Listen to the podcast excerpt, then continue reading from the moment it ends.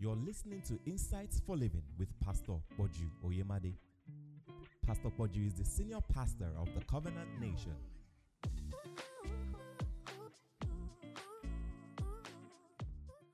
All right, so how we treat others governs all our experiences on this earth. Now, that's a bold statement to make, but let me start out from Ephesians chapter 6 and verse 2. It tells us that honor thy father and uh, your mother, which is the first commandment with promise. And it says, What is the promise that is attached to it? That it may be well with thee, and that thou mayest live long on this earth. So here the scriptures is peeling off the veil and telling us that there is a relationship that determines how long you spend on this earth or can, and your general well being on this earth. It is a relationship that a person has with their parents in terms of the disposition in the heart of the child which is one of honoring. Now, it's very important. The scripture says, The letter killeth, but the spirit giveth life. If you wrongly interpret the scripture, you can come under unnecessary or undue, all right, condemnation. So we've got to understand what that word honor means. It doesn't mean that you cannot be in disagreement with them about your direction in life in which you want to take. Your parents may be atheists, they may not believe in the existence of God. They may be in fierce pursuit of God through another religion different from your own faith, and that's the way they believe it. So they're in total disagreement with your own personal convictions. All right? And they can debate and challenge you on that. But that doesn't mean uh, that you as a person should dishonor them. In fact, that is where honoring them will shine brighter. Because if you are in disagreement with a person, then the person doesn't expect certain things again from you because he says, Well, I don't support this and I don't support that. But then from your heart, you honor them and you demonstrate it in certain ways. It says, through this relationship here, and the practice of honoring your father and your mother, just this relationship, it determines your well being on this earth and also how long you may spend on this earth. So, all the relationships that we have in our lives have some promises or certain experiences that are attached to them. And in Christianity, Jesus, through the Holy Ghost, wants to take the veil off so that we come to understand, and that's what we're looking at, the essence and significance of these relationships, the very things God wants us to do in these relationships, and what will be the experience of the person or people who practice this. These are the statutes and judgments he wants us to see. So I'm saying all of our, all of our experiences are governed, right, through relationships, how we treat other people. And once you begin to understand this, you will start, you know, looking at people and treating them different. And it will begin to open up things for you in life. That's why there's no place for arrogance, there's no place for self exaltation or developing oppressive tendencies in your heart towards other people. Right? Now, let me also say this here. And this is another statement here. Even our relationship with God and how much we will benefit from our relationship with God is dependent upon how we treat ourselves. And I'll give a scripture here. First Peter chapter 3 and verse 7. So even when it comes to receiving answers to our prayers, it's based on that. That's why the Bible says that we have a confidence in Him, that if our hearts condemn us not, but there's this assurance we have. And it says it comes from the place of walking in love towards other people. So it says in 1 Peter chapter uh, 3 here uh, and 7, likewise, husbands, dwell with them, that's with the wives now, we were saying the prayer today, according to knowledge, giving honor unto the wife. So he says, give honor, give the wife her place as unto the weaker vessel. Now, we're not speaking here about intellectual weakness or inferiority to a man, that men are intellectually all right or mentally better than women. I mean, if you went to school, you will know that's not true. We don't have to go beyond that point. All right? You will know if you went to school and you sat down with lady, women, you will know from the class results that that statement is not scientific. Okay? In fact, I was saying this, a friend of mine, she's, she's married to the, uh, she's a pastor to, uh, to the bishop of um, uh, Capital Assembly in Abuja. Been classmates and from school. And she came out with the highest score in JAMB. All right. The, when, when we sat for JAMB.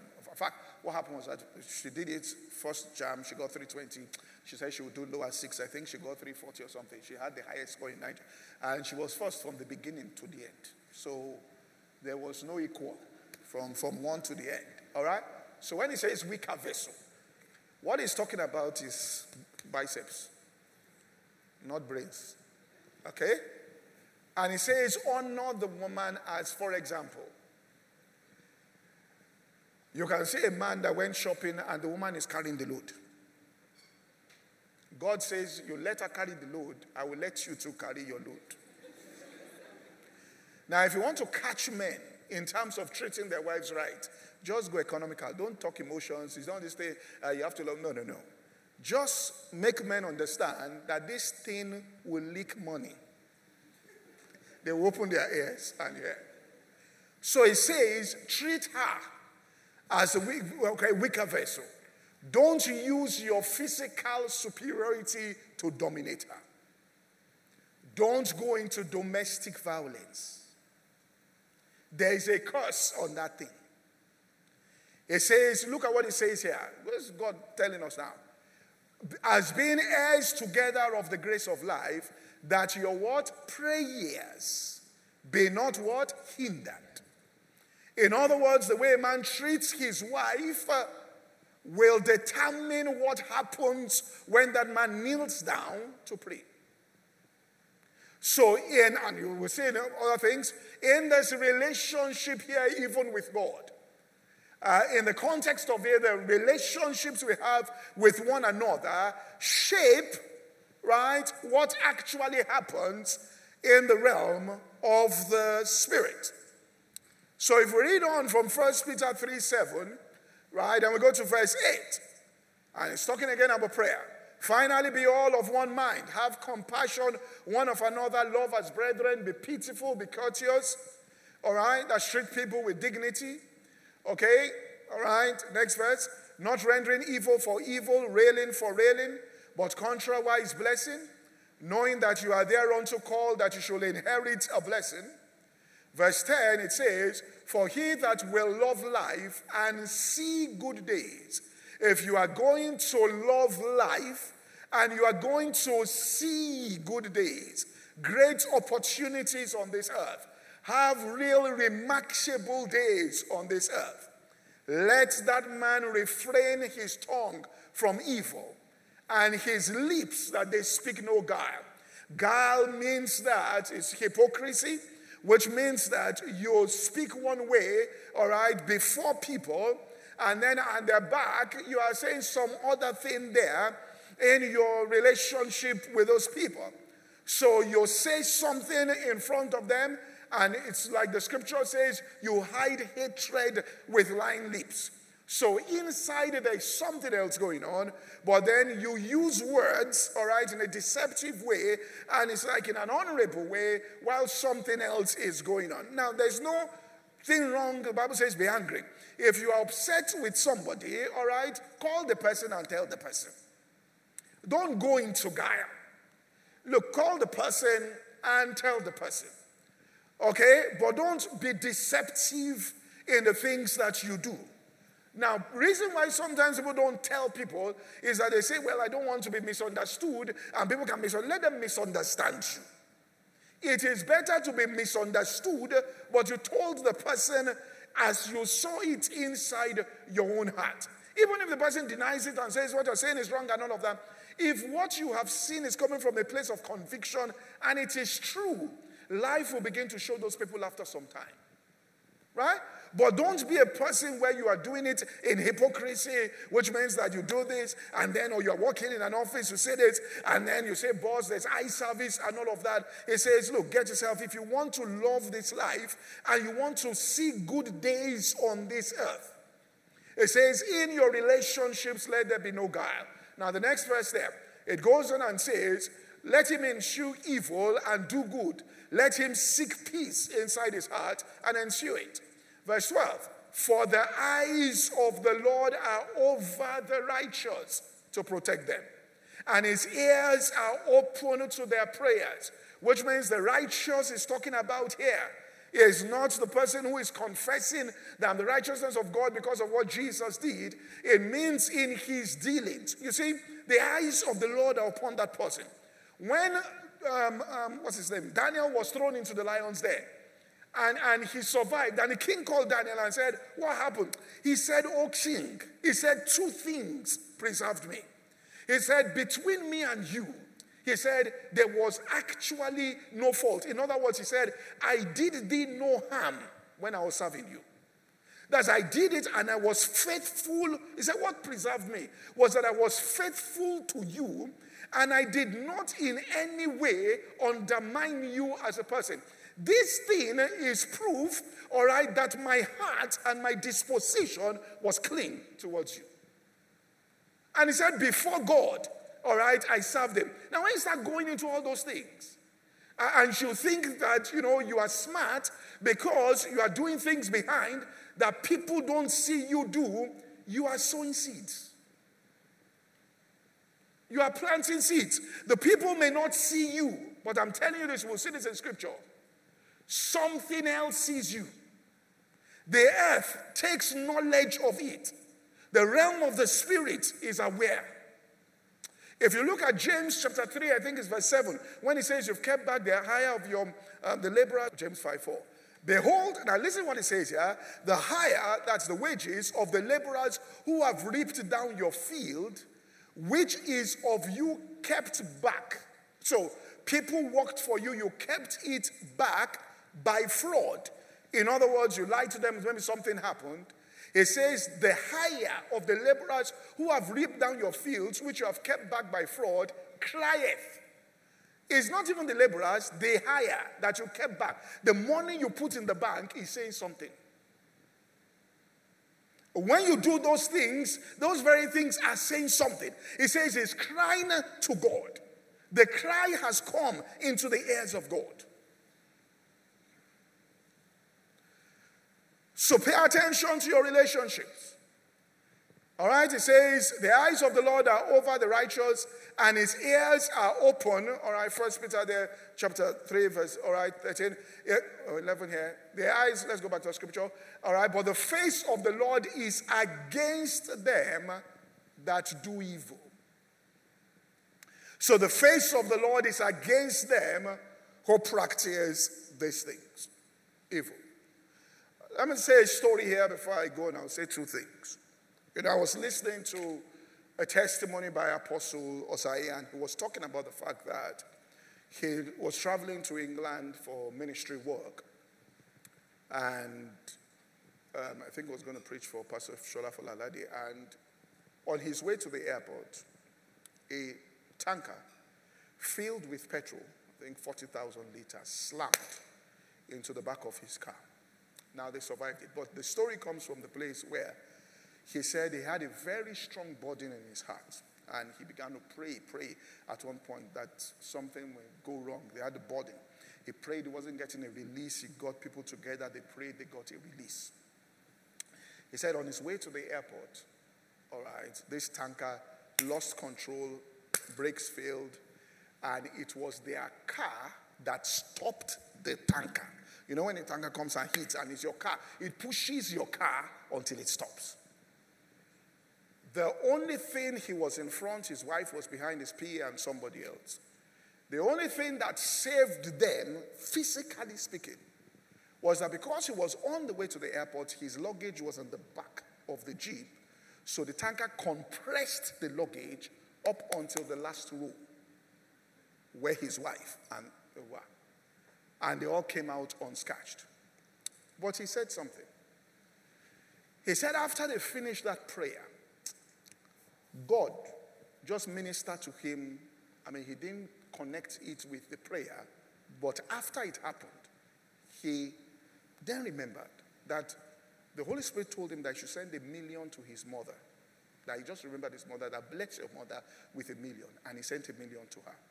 He said, when it happened, then he remembered that scripture honor your father and mother, that it may be well with thee, that you may live long. You see, I'm, what I'm trying to say here is that God needs a legal framework to enter into your life. So even when you finish praying, what he does, we'll say this, he teaches you the wisdom through which that thing will come to pass. So he, he creates things around you. Our ministers, he needs a legal framework. That's why he says, To the merciful, I will show mercy. Uh, to God, God will minister to you to, to forgive somebody of something in an unusual way because of something that is coming ahead. He, he will minister to you, you know, to, to help somebody in an unusual way because of something. He needs a legal framework to come in. Look, if Satan could just kill people like that, he would have killed everybody. He needs somehow to get into the lives of people. So he doesn't have to, you know, what he wants to do for is that I want to cut the life of this person short. Let me stir up something inside their family so they'll begin to dishonor their parents. Once they begin to dishonor their parents, they give me legal grounds to come in. I will quote the scripture.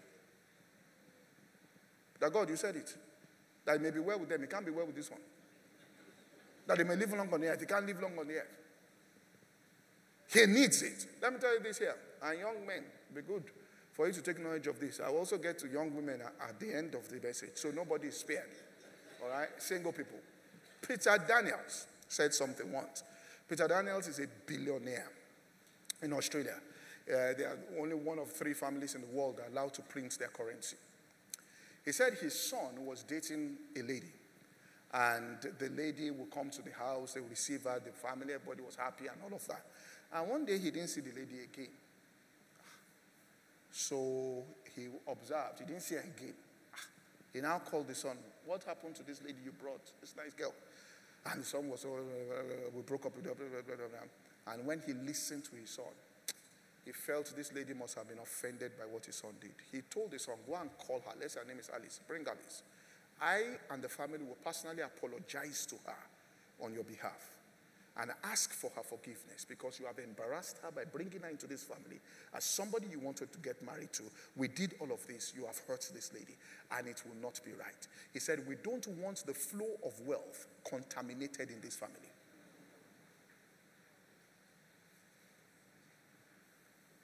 All right? I mean, for those of you that know the song, you know the song. You know that song where it says, My mama used to say, Don't go break young girls' hearts. You don't know that song? Let me tell you what happened in Yaba. One guy shouted the song out. The wife hit him and said, ah. I said, I said, Why are you telling them that you know this kind of song in church? So don't say the song. Don't, don't be like, you know, so, all right? But it was, it was Michael Jackson said, My mama used to say, It's the truth.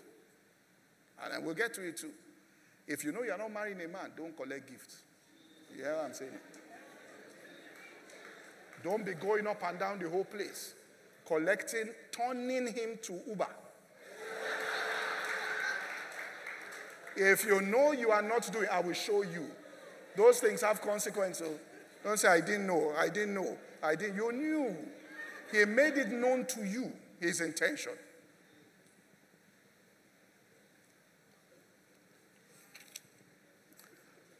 Ephesians chapter 3 here. Verse 8. Because if you do it, you bring yourself under an influence. It's in the Bible. Ephesians chapter 3 and verse 8. Unto me, Paul said this, that I'm less than the least of the saints, is this grace given that I should preach among the Gentiles the unsearchable riches in Christ. Now, what does he mean by unsearchable riches in Christ? Uh, the unsearchable riches are our inheritance. He said, I've come to preach the inheritance to you. The unsearchable riches, inexhaustible riches that we have in Jesus Christ. So the wealth that we have in Christendom is not in properties, it's not in stock, it's not in land. Now it can be converted to all of that, but it is called the unsearchable riches. What are these riches that he has come to show? Romans chapter 11 and verse 33 tells us, all right, oh, the depth of the riches, both of wisdom and knowledge of God. So the riches are in form of wisdom and knowledge.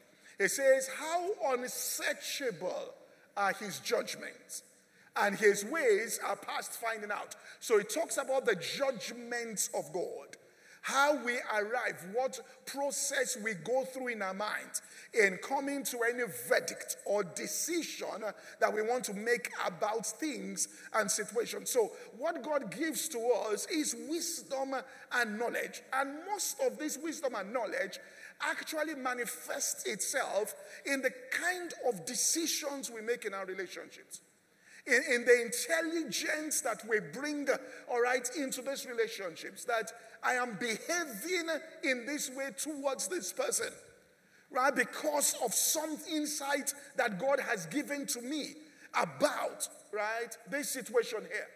That even if this person turns against me, this is my disposition towards this individual. Whenever I say, Why are you doing this? What's going on here? And all of this. Because there's something that God has shown you about the place of this person or something, all right, right inside your life, that disposition, so you have that.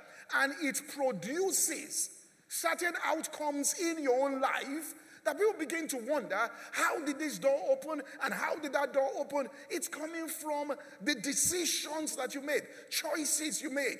And that came because of the knowledge that you had all right, in Christ, the knowledge of God that you had in Christ there that causes you to act in that way. And other people wonder and say, well, why are you doing this this way? Because of this kind of information. There's the riches here. And the Bible tells us that, listen, one of the things about it, there's nothing that can be compared to wisdom and knowledge. There's nothing that is as precious as it. It tells us that, listen, so shall the knowledge of wisdom be to your soul when you have found it.